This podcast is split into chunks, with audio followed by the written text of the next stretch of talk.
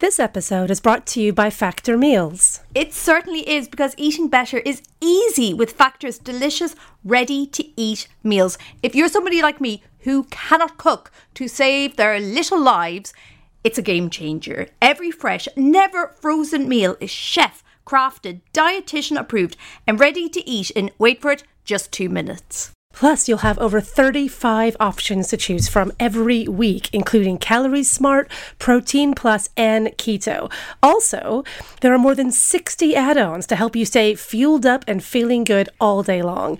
You can pick from two minute meals where you can fuel up fast with Factor's restaurant quality meals that are ready to heat and eat whenever you are. With pancakes, smoothies, and more, discover a wide variety of easy options for the entire day, like breakfast, midday bites, and more. And Factor meals are ready to heat and eat. They're ready. There's no prepping, there's no cooking, there's no chopping up veggies, none of that stuff. If you're like me and you're busy, whack on a podcast, whack these in, and they're ready to go. Nothing for you to do. No cleanup either.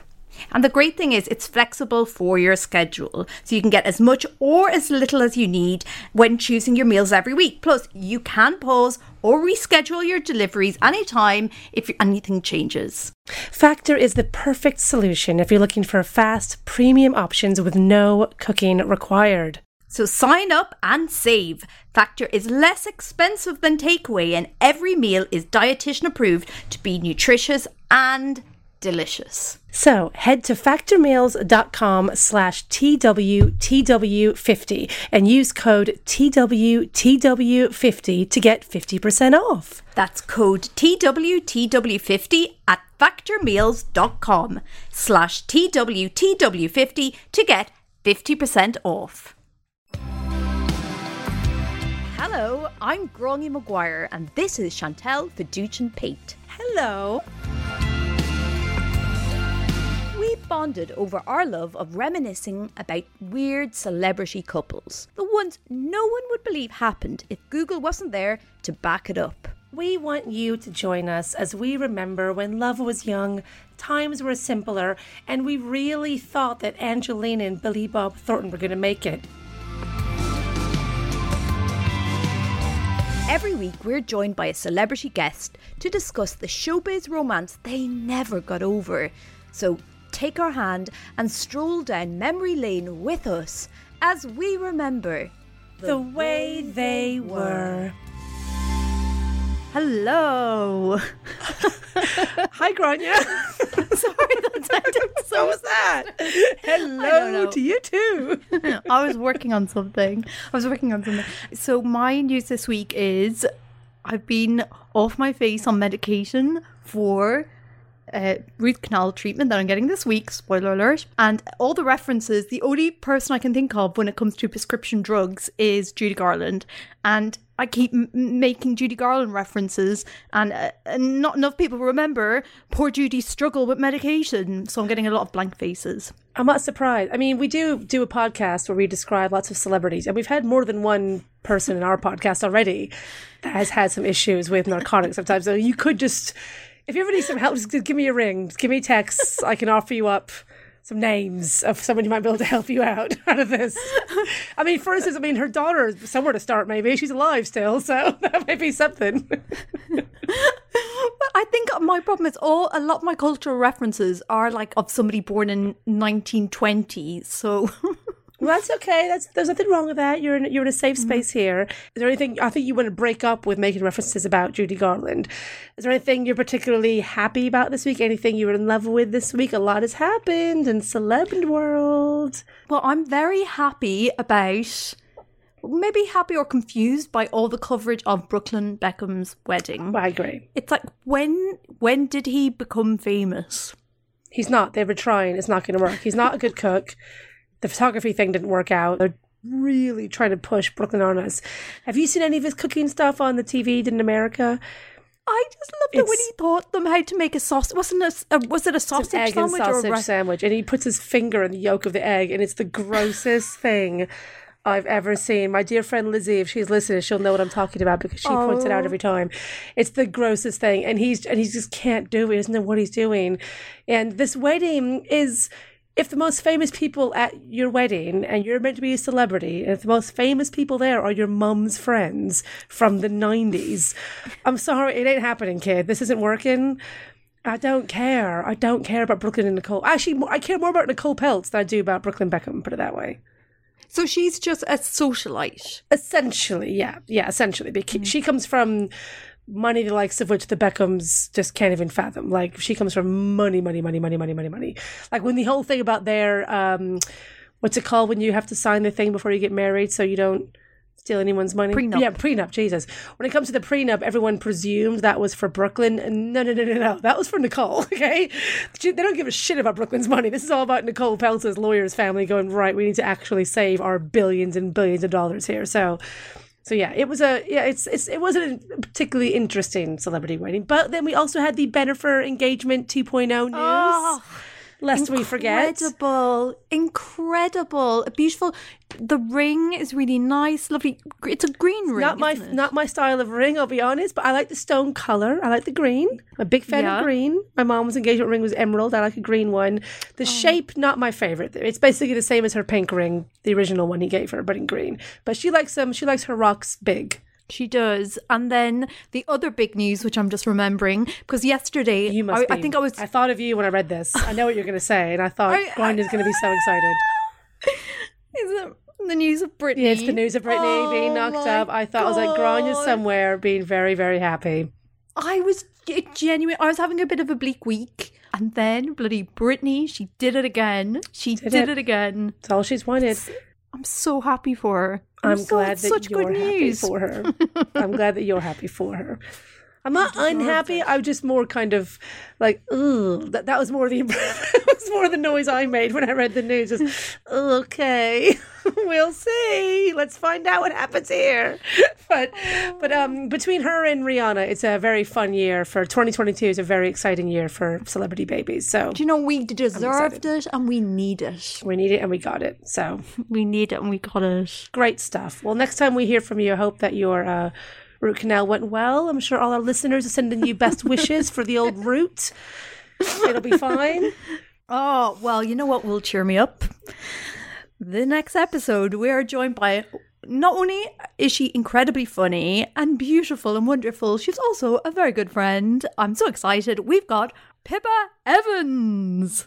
The way they were. Hi, Pippa. Thank you so much for doing our podcast. Um, I'm genuinely excited to do it. I've spent far too much time thinking about this.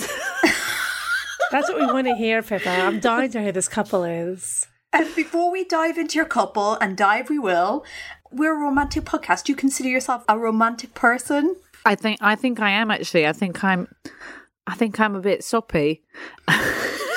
I really love my husband loads, and um, and I won't even join. You know when people do like bond by slagging off their partner because that's how we make friends.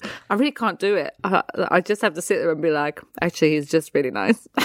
Oh, that's I'm- cute. yeah, very. I'm very soppy, and um, and just I just think love's the best thing in the world. Oh my god, are you? Are you? What are you on? Can, where can I get some? I'm on Jacob's cream crackers.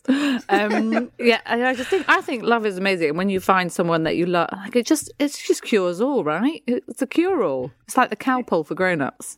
It's What I will say is, Chantal, I don't know if you've had the pleasure, and I do mean the pleasure, but I have met Mr. Pippa Evans, or as I refer him respectfully as Mr. Bunce. yeah. He's called I've, Mr. I've not had this Bunce. pleasure. And he is a king amongst men. He he is lovely. Everyone calls him Mr. Bunce. No one, in fact, people often come up to me and go, "What's his first?" I don't actually know what his first name is Okay, let's let's just cut to the chase. Why are we calling this guy Mr. Bunce? Explain this to me.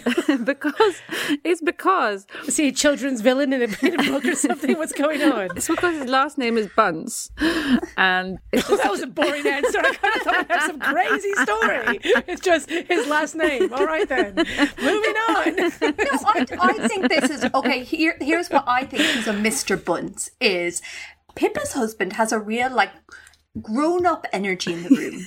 You know, he's he was he was like born a silver fox, and especially I think because I've known you quite a while, Pippa. Like everybody else would go out like little boys. I feel like he was always a man and he always had a lot of dignity. and when he's when he came to see your Edinburgh show, you really felt like you know somebody of substance was in the room, and it felt like insulting to refer to him by his Christian name. He was he was Mr. Bunce. He has something very like period drama about him. he could only be called Mr. Bunce, um, and it uh, always makes me laugh. There's a bit in um, uh, is it Pride and Prejudice? You know, where they call their husband, they'd be like, Mr. Yeah. Barnaby. So I often do that to him if I'm cross. Mr. Bunce, what do you say to me, sir? I feel like calling him by surname, it just would be too intimate and too informal. No, I agree. That's why I would never use it. So, your couple is incredible. Genuinely so excited. But first of all, uh, we need to establish Chantal doesn't know yet who your couple is. So, we like to provide her with a few clues to see if she can guess who the dream couple are. So, Pippa's couple met and fell in love in the dreamy, balmy summer of 1987. Okay. It was the year the very first Simpson episode, or the, it wasn't an episode. It was it was the year the very the, it, it was the year we first met the Simpsons All right. on, on, on the Tracy on the Tracey Ullman show. on the Tracey Ullman I show. watched. I remember watching that. Go on. Terry Waite is kidnapped, and three men and a little baby is riding high in the box office. Okay. But that wasn't the only thing magical about that year. Because it was a year this dream couple met. There was much ado about these two when they found Lovey, actually. Oh, I know who this is. I, I knew they were British because you were all way too excited about this for them to be from my people. And oh my god, they're the best, the best, the best. It's um, it's uh, Kenneth Branagh and um, Branagh, and she won the Oscar as well for Emma. She's in Love Actually. Cut all this out, please. What the fuck is her cunting name? Oh, this is so irritating. Chantal? T. Wait, am I? It is definitely her, isn't it? Yeah, it is. Do you want to put her out of her misery? Oh my god, what the hell is this woman's name? This It's so Kenneth irritating. Branagh and Emma And- Thompson. Emma Thompson, Jesus! Oh, I thought you meant T for her first name. Uh-huh. Emma, you, you, you were going last name like Mr. Bunce. That got you in the mode of last names. Emma Thompson, of course, yes. Of course. Classic, classic couple. I knew there were going to be some English. I was like, it's either those two or like Hugh Grant and Liz Hurley. It's like ah. some like Queen English ones here. This is very exciting, guys. Get involved. Let's go. So, Pippa, first of all, if we have fools listening to this podcast who don't know who Emma Thompson and Kenneth Branagh were and what they meant to the British nation, how would you describe them? Oh, well, Queen and King of the world of the luvvies. And at the time, uh, they were essentially just like this beautiful, sweet couple uh, with their dramery ways. They did, they did much ado about nothing. And to get teenagers to watch a VHS of a Shakespeare film is, is no mean feat. So to be able to do that uh, as a couple was something spectacular. Uh, and I'll always remember that, that little scene at the end between Benedict, Benedict and Beatrice, which is Emma and, and Kenneth, and you're watching it going, it's like because they're in love, really. That's why they're able to be in love uh, as these characters. And so they, they were the, they were the, the king and queen of British film world, the king and queen of British theatre world, and and they just seemed very nice, didn't they? And very sweet, and they looked really good together. But then it all fell apart, Gráinne. Then tragedy struck. Tragedy struck. And why, when we asked you on this podcast, why was this the first couple do you think that popped into your head? Um, I'll tell you why. Because I didn't really know they were a couple until I saw in a magazine a picture of Helena Bonham Carter with Kenneth Branagh with his arms around her under a tree, uh, and it was one of those sort of. It's a sign of what's at- to come. Look at these guys. They shouldn't be kissing. Those kind of magazines. And I was like, what is this? It was the first time I'd witnessed celebrity heartbreak. Uh, and uh, and I was horrified that anyone would do that to Emma Thompson because I thought she was just like this perfect angel lady, also very a very funny lady. I was like, you don't hurt funny people. uh, so, I, so it really stuck with me because because it was so upsetting, and it and it felt like he'd he'd like shopped her in for a cooler model, you know, because um, Helena Bonham Carter's very cool, you know, no no beef against her as a, as a human. She was uh, got a great jawline, really. Was it that he just wanted his children to have more angular faces? Uh, I don't know, but it was. I mean, was, he does have a type. Let's be honest. These two are these two are falling from the same tree. This is not. He didn't go that far from Emma Thompson to Helen Bottom Carter. To a lot of to, there's a lot of people in the world to which those are the same person. well, they did- what are you saying? One of them is strawberry blonde and the other is a brunette, so completely different, actually. I don't get me wrong. I'm not one of those people, but I know there's a huge swath of the world that's like, it's a different what? Those are the same people. I mean, they did play sisters. Yeah, they for, literally for played reason. sisters. So I can't Um, work out think- that's if that's more hurtful or less hurtful when a guy cheats on you with someone who's very much like you. I don't know if that, if that makes it better or worse. Emma Thompson did say that she thought the reason that he was attracted to her was because they're both mad and they both have terrible fashion sense. I like it. That's good. So, you know, Was, was, very- was Helena like fair enough? Yeah, fair enough. I think she would be, wouldn't she? She Yeah, I likes think her, she she, likes her bonkers clothes. Yeah, Uh, this couple, I have to say, if you are a highly strung, theatrical, little unpopular child growing up in the Irish countryside, I don't know if you can imagine such a creature.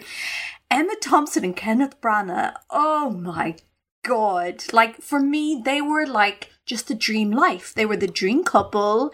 You know, they seemed just so cool and so fabulous. And I just, I remember just I I idolized them so much. I thought they were just perfect. They were just so like creative, but they were famous, but they didn't seem to care about being famous. They just effortlessly had all these cool friends, but they were just like, oh, I just wear old jumpers.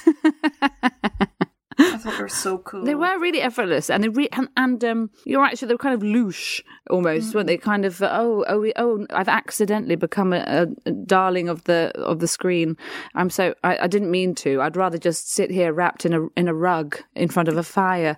Those kind of people.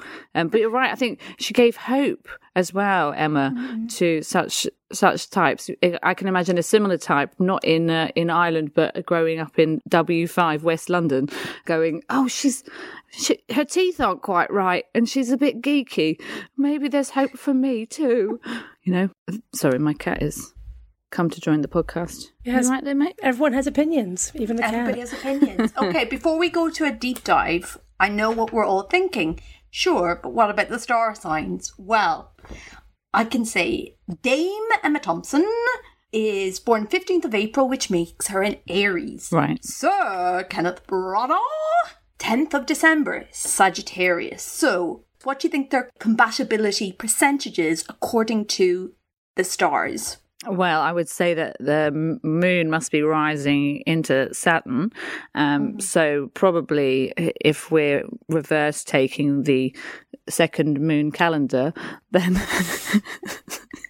I want a number. I want a number. I would say 78%. 78%. Wow, okay. she's going high. Chantal, Well, I ha- think these two were very compatible, regardless of what the star signs say. They didn't break up due to incompatibility, put it that No. way.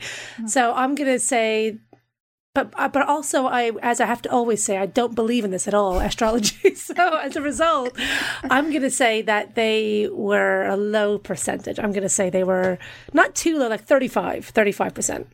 Well, according to the star signs, Aries, which is Emma, can be a little bit vain about their sexual abilities oh, and performance. Wow, well, if you're good, you're good. what do you want? Confident. Whereas Sagittarius, Kenneth, is able to break this wall of strict sexual tension and lead to a more relaxed zone where they can relax and experiment.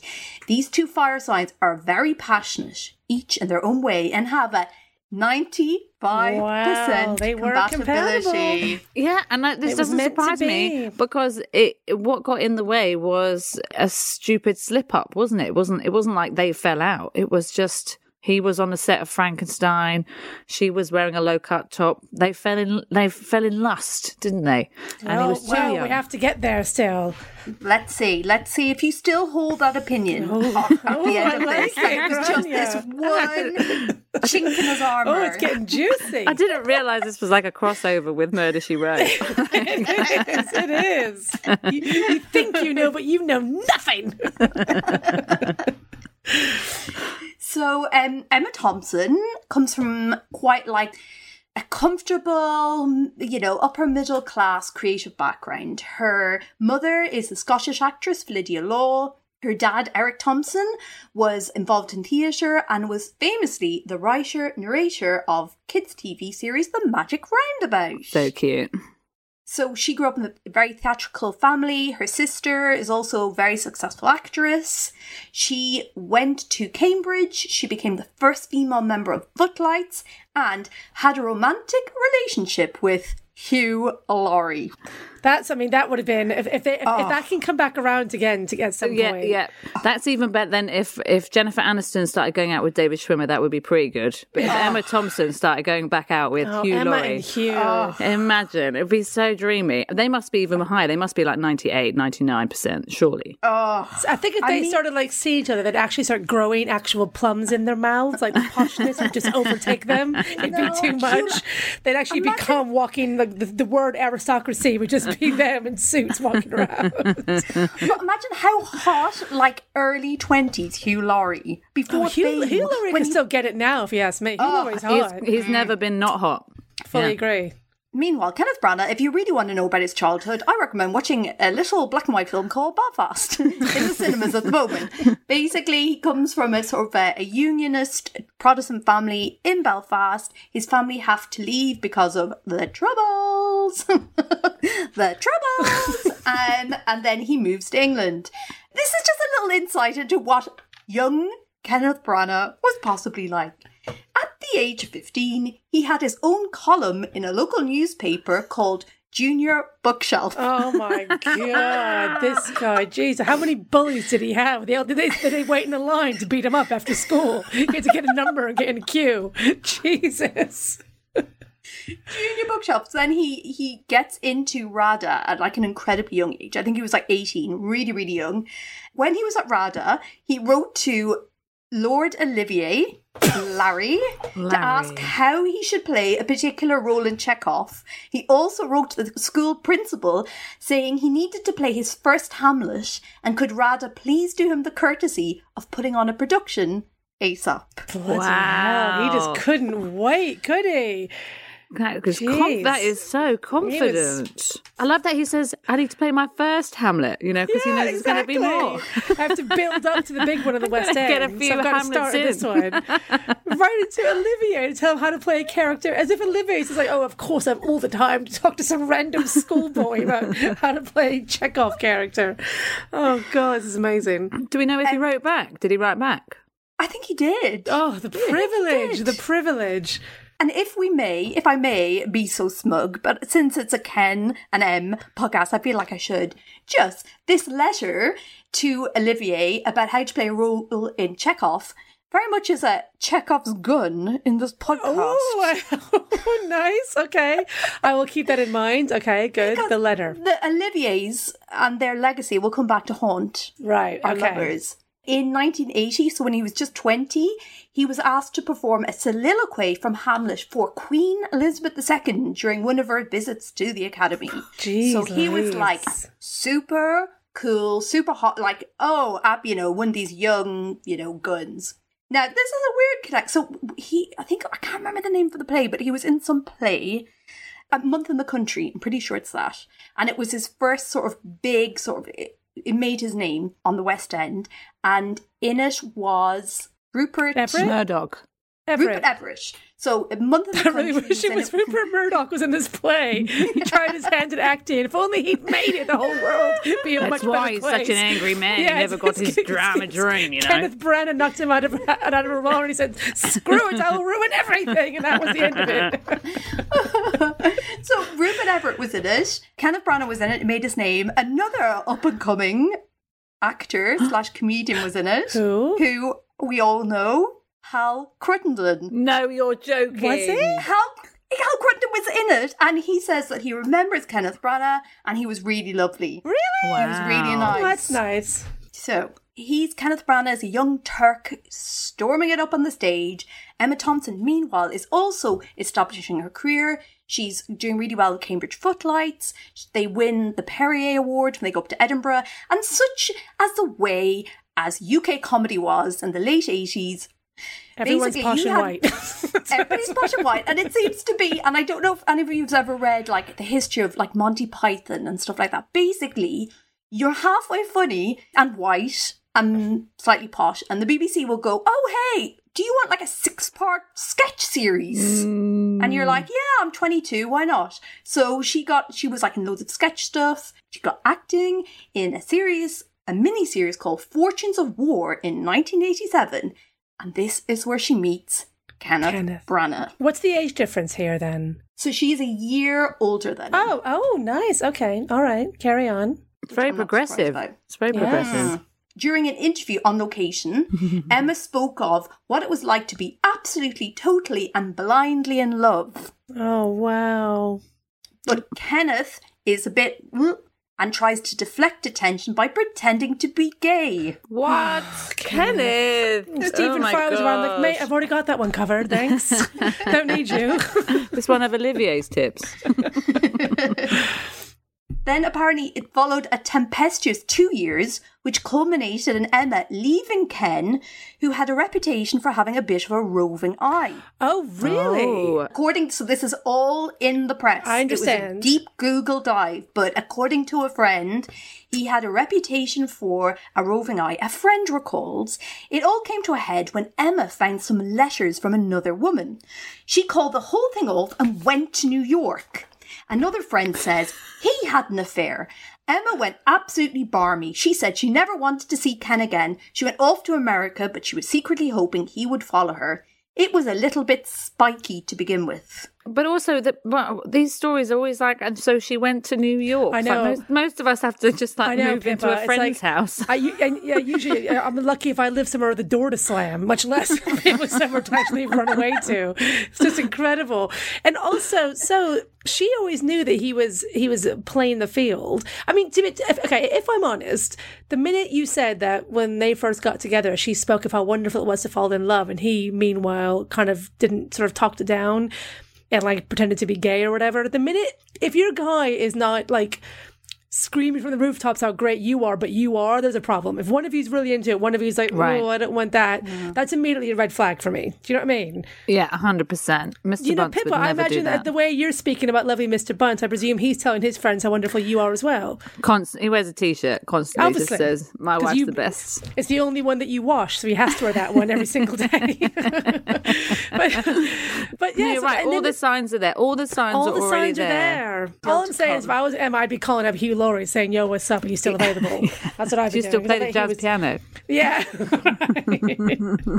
But do you think, and I'd be interested to hear, Pippa, your thoughts on this. Do you think it's like, so Emma Thompson, she, so her dad dies when she's like in her early 20s. So she's mm. very driven, very career orientated. She's doing really, really well. Kenneth Branagh also incredibly driven, incredibly focused.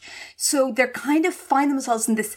Do you think they kind of love the drama? you know, especially early 20s. Exactly. Yeah. Yeah. That's. I mean, that's where we're at, isn't it? We've we Mm. I mean, we can we can talk about how great Mr. Bunce is, but I did all the drama stuff before I met Mr. Bunce because that was that was what you did. I had so so many relationships where you know you break up and then you get back together and you break up and you get back together and you just enjoy enjoy that uh, sort of sexy. It's, quite, it's called like isn't it called like the victim pers- pursuer triangle or something, isn't it? That you're like you you're awful to me, and then you have sex and you make up and it's great, and then and then you just keep going around this cycle. So I imagine they were they were probably just doing that, weren't they? But it just was on a much bigger scale than something that we're used to because they could fly to New York and he'd have to chase her uh, across the Atlantic, which is again even more dramatic and sexy, isn't it? It? So she runs off to New York She's gone to New York. He follows her to New York. because, of course, they to can do sort of that. win her back. One of his friends says about Emma's relationship with Ken, I think she keeps quite a tight rein on him. Oh, well, obviously not that tight. Yeah. He's out there shagging around. That's not a very good friend.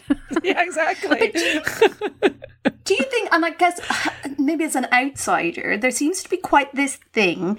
I don't know, Chantal, if you've noticed, with English, posh English men, it's like, oh, well, you need a bloody battle axe woman who, you know, none of these fluffy showgirls. At the end of the day, you want like a strong woman to keep you in order. It's like they think having a girlfriend means having someone who um who's like I don't know, judging you all the time, when really all they're doing is caring about you. Yeah, they call when when women do this. When women are like, "Oh, he's broken up with me," and back together, they, that's called being dramatic, and they love the drama. When men do it, it's just called boys having fun. But they're doing exactly the same thing. The men deliberately are kind of not calling their girlfriends when they say they're going to, because they love the drama the same way the girls do. They And love it. They, love, it that just as much. They're just as into this silly little chase of oh she'll she'll be mad at me and I'll have to say I'm sorry and then she'll forgive me and then I'll have to buy her flowers and then I'll go on holiday and do it again and then it'll all happen. They, they, they love all that crap. Otherwise they wouldn't do it. It's as simple as that. They It's the could just be the- single. They love the they love the whole thing. It's the whole basis of Towie. Uh, Yeah. know, Towie is basically lots of men being awful and then Exactly. going, oh, "Sorry, I didn't mean it like that. Oh, I love you. I love you." Yeah. Give them all a different education. It's basically Kenneth Branagh and his mates. So it's exactly the same thing. They could be like, you know, when like ex-prisoners go into schools and say, "Don't end up like me." Yeah. Like, Brendan Brenner and his mates could go and sort of rehabilitate young boys to know what how to actually behave with their partners. Exactly. Well, so two years after meeting, they get married. They get married in a lavish London ceremony. God, so he won her back. He went to New York, won her well, back. he and went that to was York, It. and then they got married quite quickly afterwards. Oh. Emma. Imagine being And, her um, friend watching this happen. She's one of her own screenplays. That woman. So, um, Kenneth Branagh's best man on the day was a little actor you might have heard, Brian Blessed. No Oh, way! great. Oh, what Imagine that speech, that would have been. Oh, oh, God. This, as somebody describes the speech, and I just think it mm. shows just how unpopular Kenneth Branagh and Emma Thompson were at this period of time, because this is what they said. He said in the speech. So remember, this is on their wedding day, happiest day of their life. Brian Blessed said, out in the world at large, there were people who would want to pull down Emma and Kenneth. But the people in the room loved them, and it was very important that we all kept in touch with them and surrounded them with a lot of love, because there was a lot of people who would enjoy destroying them. Oh, Brian! They were unpopular folks. Wow. Well, people, people were jealous. People were jealous. Well, so there was a very particular accusation that was made against Kenneth Branagh and Emma oh. Thompson, and I remember it at the time, and now I look back and it's so quaint. So they were told the the word used just to tear them down about how they were the absolute worst was they were Luvvies. luvvies. Remember that was all British people had to worry about. Yeah, yeah, yeah. Pretentious, rich, artistic people. Luvvies. That's the worst thing you could say to a posh person in who worked in the theatre. So some of the reasons that they didn't make life easy for themselves oh, was they kind of encouraged the comparison that they were the next Olivier's. It was very much like they're the next Laurence and Vivien. They were like, "Oh, stop it, we're not," but like they obviously loved it. Obviously, they loved it. Especially, I bet you Kenneth, especially. I can just see Ke- Kenneth could not wait to ever want to say that he was the next Olivier. Just, his whole life is just if he could change his name by deed polls, Laurence Olivier, he would guaranteed. It's also classic uh, tall poppy syndrome, isn't it? Really, when you go, oh, they're such luvvies, just means that they're, you know, they're they're very successful in their theatrical career.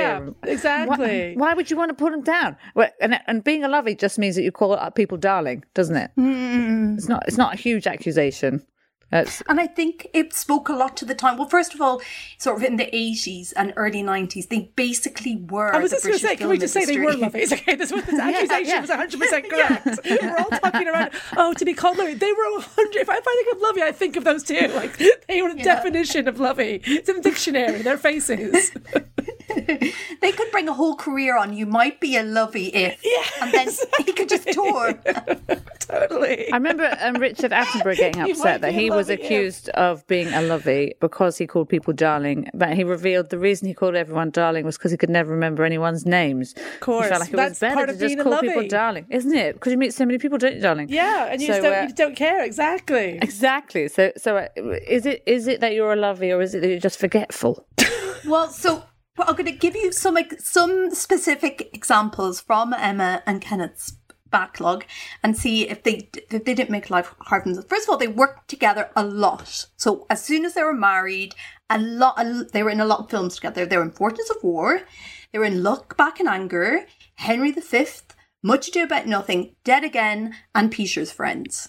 She said that she always carries a copy of Virginia Woolf's A Room of One's Own and Shakespeare's sonnets around with her at all times. And she wondered why people hated her. Oh my god. How big was her handbag? Jesus. Again, a word that is often thrown around and I think overused, but here I think is perfect pretentious. I mean, that is that is insanely pretentious. And then to tell people that you do it as well. Don't broadcast that, Emma. It was in my bag. A copy of Take a Break. Seriously. And then when she was asked how she felt about her TV comedy series Thompson being cancelled, she described it as a little allotment above which was a massive and incredibly beautiful oak tree, and that's Shakespeare. I'm beginning to be on Kenneth's side. I think I'm beginning to find her a bit insufferable myself. When she went to New York, he's like, oh, thank God, she's gone for a bit. she only speaks in metaphors. exactly. Everything's an allegory. Did, uh, did the, re- did the reporter say, Do you want me to repeat the question? Now, Kenneth obviously is no better himself. He's he was described by his friends as being intense, That's a polite word. quite- That's a polite word for prick. that's, that's all that is.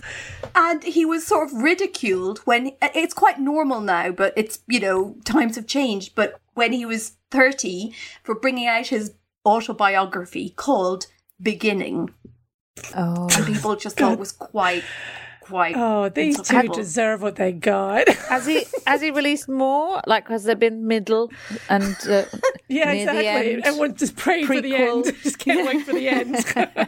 Any day now, Kenneth. When's come that on. one coming out, Kenneth? Roll on tenterhooks. Bring it, please. For the love of God, please end this.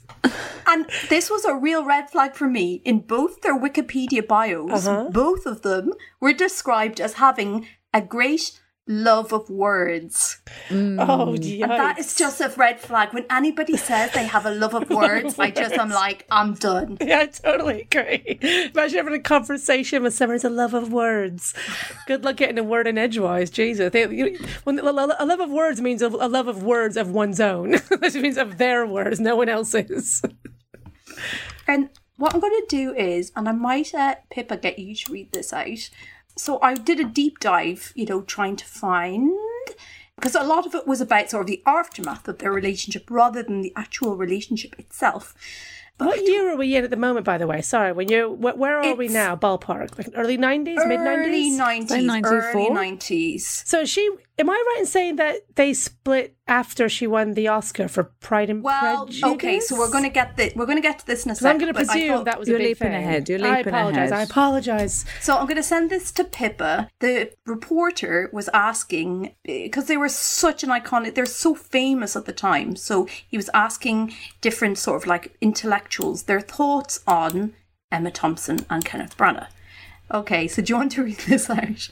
Yes. So this was Howard Jacobson, Booker Prize winning novelist, was asked his thoughts on the celebrity artistic couple Kenneth Branagh and Emma Thompson. The two of them would have been much better at sticking to poor quality university drama. I think they are two of the worst actors in Britain today. Ersatz actors playing ersatz roles in ersatz films for the American audience. Emma Thompson excels at being a dreadful and thoroughly non English actress. Take Howards End, an astonishingly inaccurate and artificial portrait of England. She won an Oscar in the worst film to come out of this country in the last decade. There is surely some form of conspiracy. I think we must all know in our souls that they are both risible performers. The whole cinema was laughing when I went to see Much Ado, and I assumed it was because of its sheer awfulness. Oh, this guy's great. when I came out and everyone said they loved it, I thought I must have been hallucinating. it is the most embarrassing film I have ever watched. The sheer comedy of seeing that little man with his puny fingers on his pathetic hips trying to engage vitalities with the worst kind of middle class saccharine actress was extraordinary. I hooted with laughter. It is the only production of Shakespeare I have ever seen that made me think what a hopeless writer he was, and that is a real achievement. Branagh has broken the first rule of being a good director, which is never to direct yourself. America gets notoriously tired of fads and fashions, and I think their bubble may have burst by now, and there will be no future for them. Wow, You're they ruined they ruined Shakespeare himself. when when did Howard? Where did Howard write this? What is So it? So this was this was late eighties. Uh, it was a piece about them for Tatler. Oh, But uh, that was for Tatler, right? Okay. Yeah. Okay, so if because it reads sort of like a recorded conversation in a pub, Doesn't it? Rather than a, rather than something that you would have considered and put into a publication. And editor go, yeah, yeah, we'll print that. That's great. Yeah, yeah, great stuff. Yeah. It should have ended with and another thing. yeah, yeah, yeah, yeah, yeah, yeah. So, what's happened is they are overexposed to this and they're always working together. And then something that sort of changes the dynamic. Emma starts getting cast in films that aren't directed by Kenneth mm-hmm. Branagh. Mm. So she wins the part of one of the main characters in Howards End, co starring Anthony Helena Bonham. Carter. Isn't Anthony Hopkins as well? HBC's in it though. That's the important bit. HBC, HBC, right. HBC is in it. She wins Best Actress for that. Hmm. Then she um, sort of has this really successful streak in Hollywood. Mm-hmm. She stars in Remains of the Day. One year she's nominated for Best Actress and Best Supporting Actress. Meanwhile, things aren't going that hot Hmm. for Kenneth Branagh. Hmm. He's doing fine, but he's not doing as well as his wife. Things were getting so bad that apparently before the split, he and Emma discussed therapy to help cure him from the habit of falling in love on set. oh my oh goodness. That is hard. I thought you were going to say have therapy to cope with the jealousy that he That's- experienced from, that's what I thought, to help it- cure her success. I think you say Kieran from help from endlessly putting her down whenever she comes home with another Oscar. but she says, "Oh, where am I going to put them? Oh, Kenneth, I'm running out of space." Put another shelf up for me, please, Kenny. uh, oh, this is. And I just like to say this is why I never went out with a performer as well. By the way, that was this relationship because I could see that they were uh, that, that he could not cope with the fact that she was just suddenly eclipsing him completely in all of these different roles and was um, so exciting. So you know, there's there's a lesson in there. So he Don't- kept falling in love with other, not just shagging around, fall, coming back and telling his wife, "Oh, I fell in love again." Whoops! like, oh darn, not again! Like he just accidentally fell into love every single time he went on set. Oh God, Kenneth! And it's like, don't worry, there's therapy. We can deal with this together. So she confirmed his problems when she sighed during an interview that Ken was constitutionally unsuited to being married and added that some people were just not capable of monogamy. My God, the I mean, classic line. classic. He wasn't. I mean, they're from the. St- how long were they together in total?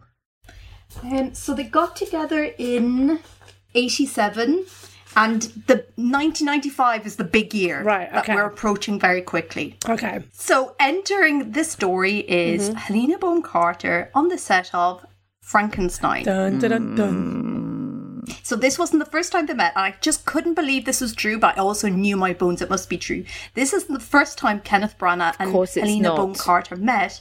They first met in 1988 at a poetry reading on a boat floating down the Thames. Shut the fuck up! I'm out. I'm done with And he was here. Driving the boat.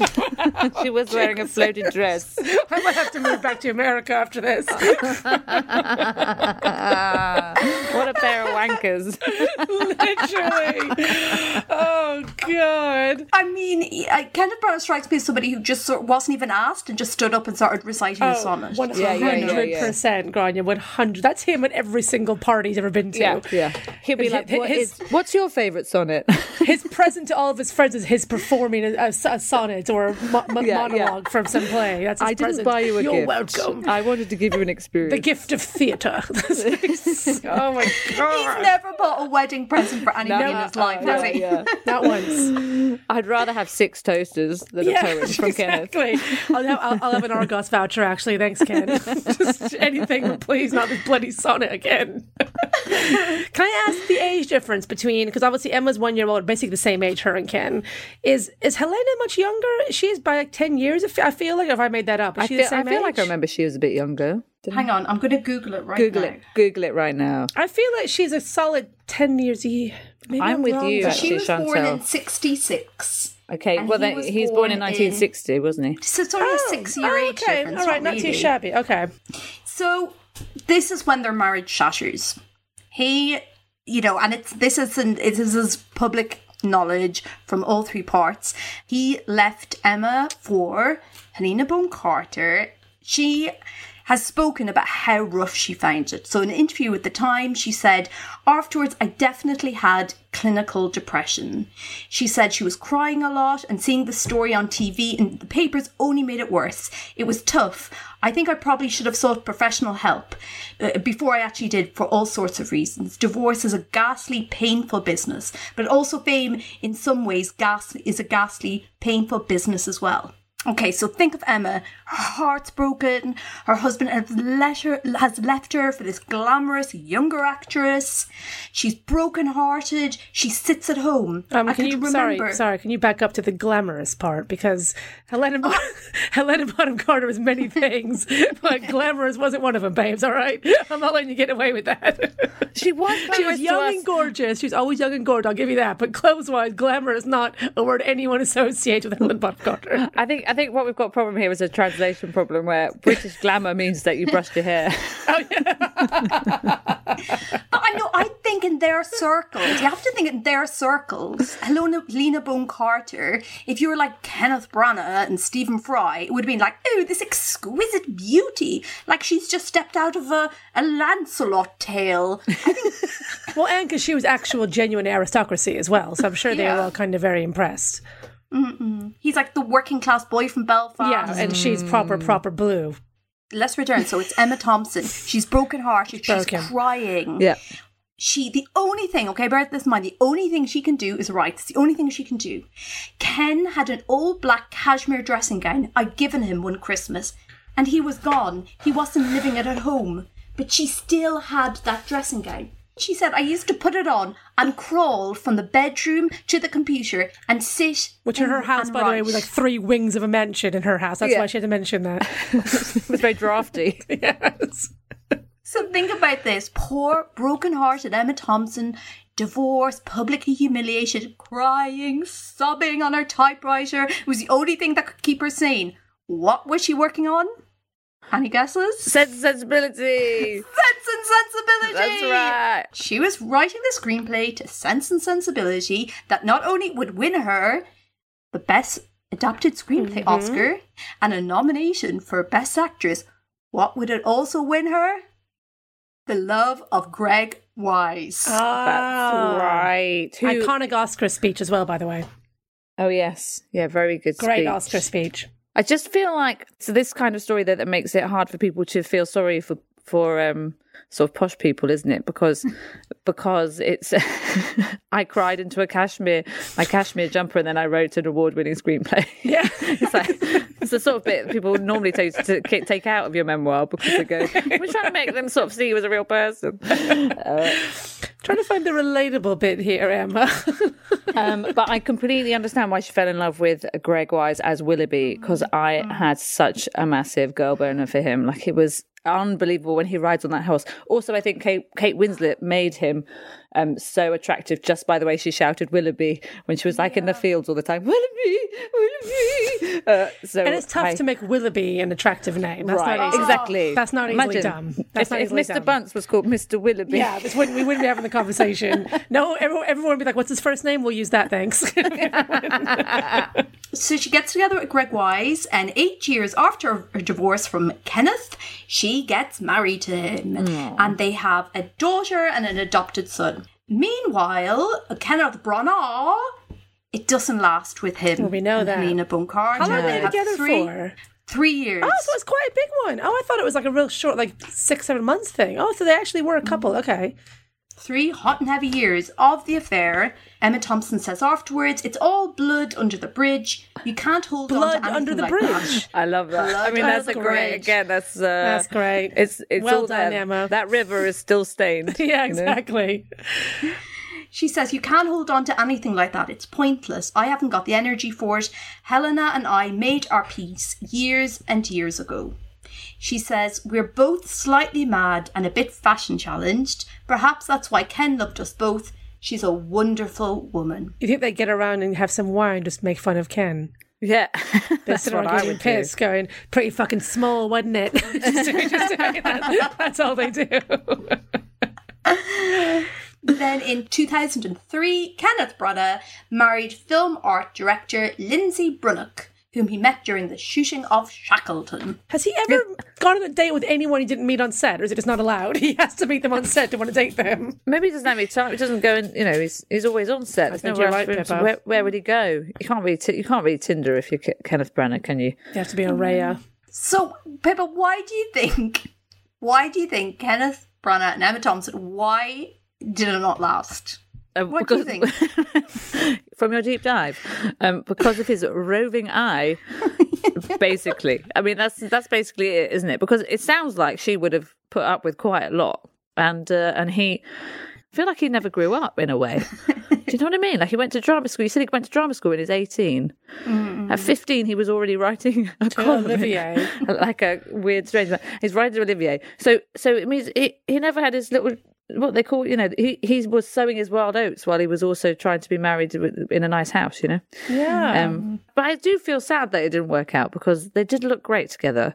Yeah. Um, they and, made a um, lot of sense. They did make a They lot made of sense. a lot of sense. Maybe it's because they, they were used to the whole tempestuous thing and she, like her running off to New York and him following after her. And maybe just after a while, too much damage is done and he doesn't follow, doesn't chase back after her. And then you're like, oh, it's over. Yeah, well, Well, maybe that- maybe that she got busy cheating. though. yeah, that and the cheating. I, don't, I don't think we can discount the cheating, but also, but if she started getting popular, you know, so when you're into those, ra- it means you've got time to be. Dra- Being dramatic, doesn't it? If you start getting really successful, you start going, "Oh, I don't have time to deal with this right now." So even it might be that they uh, kind of grew out of the sexy Yeah. drama, and uh, she's like, "Actually, I don't. Yeah, I don't have time." But then it's but then that, then that's interesting as to why she was so broken heart by HBC, really, isn't it? Because Mm-hmm. why would that affect you so much if this is so common? Yeah, I know what you mean. If he was endlessly cheating.